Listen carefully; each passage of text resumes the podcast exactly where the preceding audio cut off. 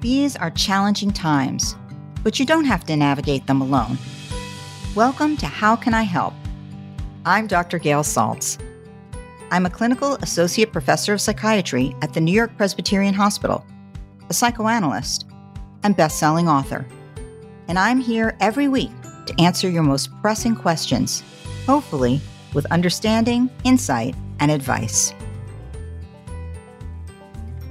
How can you tell when a relationship is over, or frankly, should be over? I'm not just speaking of a romantic relationship, but really any relationship. Being stuck and unable to get out of a relationship with a friend or a coworker, even a family member, can cause endless pain without providing anything remotely healthy. And yet, it can be incredibly difficult to leave even the most toxic of relationships. It's an issue most of us deal with at some time in our lives. That's why today I'll be answering your questions about relationships. But first, some context. As a psychotherapist, I work with patients to work on and preserve relationships. But I also help individuals assess when a relationship is doing far more harm than good and figure out how to accept the end of a relationship that is for them too toxic. There are certain key factors to consider when assessing whether you are in a relationship that can't or shouldn't be saved. Top of the list, and most obvious, is an abusive relationship. A person who abuses you, no matter how much they profess to love you or like you at other times, is an unhealthy relationship you should leave. It is very difficult for abusive people to change. It takes incredible concerted effort acknowledgement, and desire to change on their part. And even then, sometimes they cannot. More often than not, abuse is simply the number one red flag to end the relationship. But there are other things that may make a relationship unable to continue as well constant fighting with no resolutions, total loss of trust, the other person is unable to focus on other than themselves constantly, feelings of mutual disdain or contempt, even finding you share no values or morals in common. When a relationship has gone on for a long time, it can be difficult to step back and assess whether you want to and can save the relationship. More often, People keep miserably limping along, believing they just have to stay put and be victimized.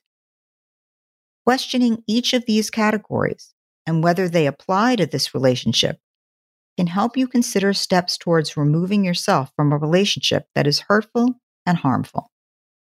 So let's get to it and see how can I help?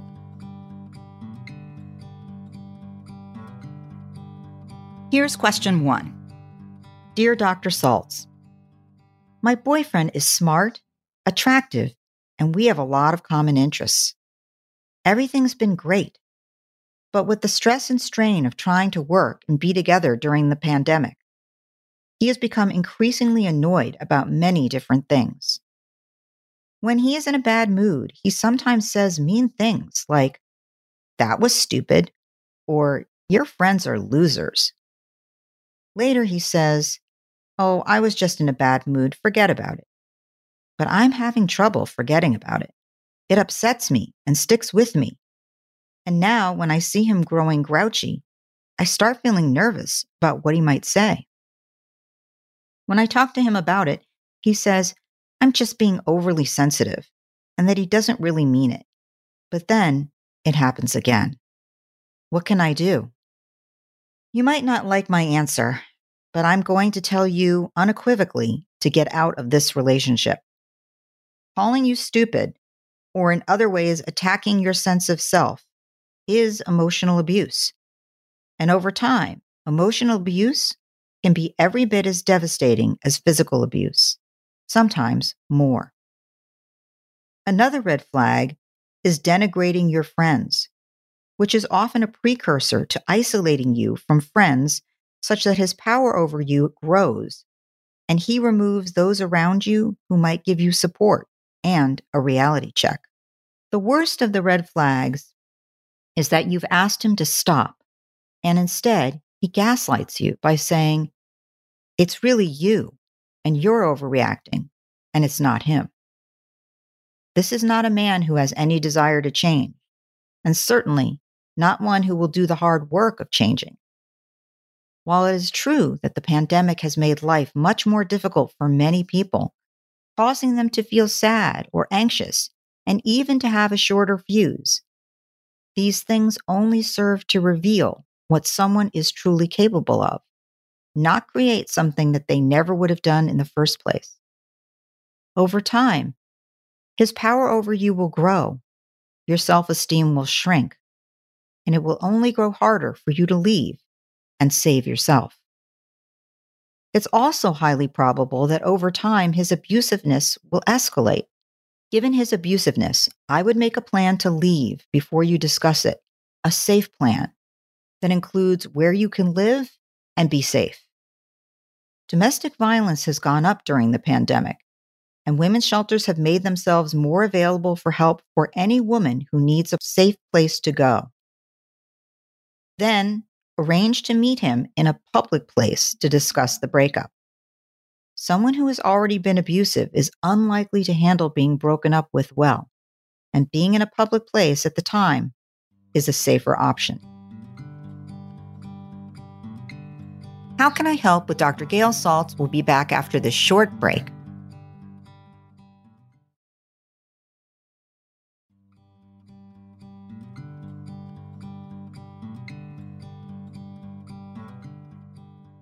Here's our next question Dear Dr. Saltz, I have listened to your podcast, specifically the episode on COVID sleeplessness. I have a long history of sleep issues and find that this is severely impacted by an unresolved issue in a family relationship. Because the other person does not care to resolve the situation and is actively hostile and emotionally abusive, I spend much of my day trying to resolve things in my mind. On a deeper level, I know I have tried for many years to find common ground and have been unsuccessful. During the day, I stop the negative thoughts by listening to podcasts and exercising like yoga and running. So I'm really tired and have breathing techniques at hand. However, at night, my mind seems to have a bookmark that goes straight to this topic when I wake up. Are there further things I can do to prevent rumination and allow this issue to rest at night? I have wonderful support from my close family who also deal with the same issue, but are able to deal with the loss of this relationship by putting it aside. Any suggestions would be much appreciated. It sounds like your family has accepted the end of the relationship and you are still stuck in a form of complicated grief about the loss of the relationship. Grief over the loss of an important relationship even if it is a toxic one and an abusive one, can take some people a long time to process and fully accept. Things that can get in the way are some feeling states like guilt, ambivalence, denial, and unrealistic hope. It's not uncommon for an abusive person to try to make you feel guilty for the end of the relationship, to tell you it's your fault because you wouldn't accept them the way they are. And of course, this is true. You can't and you shouldn't accept an abusive relationship. And this is a healthy choice. But still, it's your choice. But there is a difference between being responsible and being guilty. Guilt implies doing something wrong. You will need to have a conversation with yourself about guilt and accepting responsibility without feeling guilty. Ruminating is a way for your mind to say, This person is gone. No, wait. I can think of how to get them back. And this back and forth keeps you from having the painful acceptance of the loss fully. But it also keeps you trapped in a loop of denial and unrealistic hope that leaves you in a limbo of not in the relationship and not out of the relationship. If the other person has no interest in resolving anything or making any change, then what you do need to know is that you cannot make them change. You therefore cannot fix the relationship alone. Relationships require both people to make efforts towards change, towards compromise and resolution. Someone who is saying that they don't want resolution and turns to abuse is truly ending the relationship. You are now in the position of finding a way towards accepting that enforced ending. You will be sad. It is a loss. But accepting it is truly over, creating space, partaking from your other relationships for support and shared mourning will help you to stop resorting to keeping possibilities for this relationship staying alive, at least in your mind, from ruling the day. I would suggest instead of pushing all thoughts away with yoga and running during the day, set some time aside during the day to focus on mourning and processing the acceptance of this loss Allow yourself time to think about it instead of pushing it away all of the time. If you always bat it away, it will come out sometime, like in the middle of the night. If working on this on your own does not improve it, you might consider getting help and support to do so from a psychotherapist.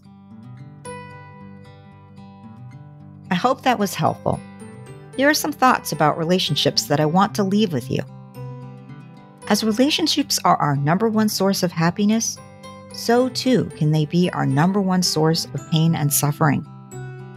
All relationships require a lot of work, time, and compromise.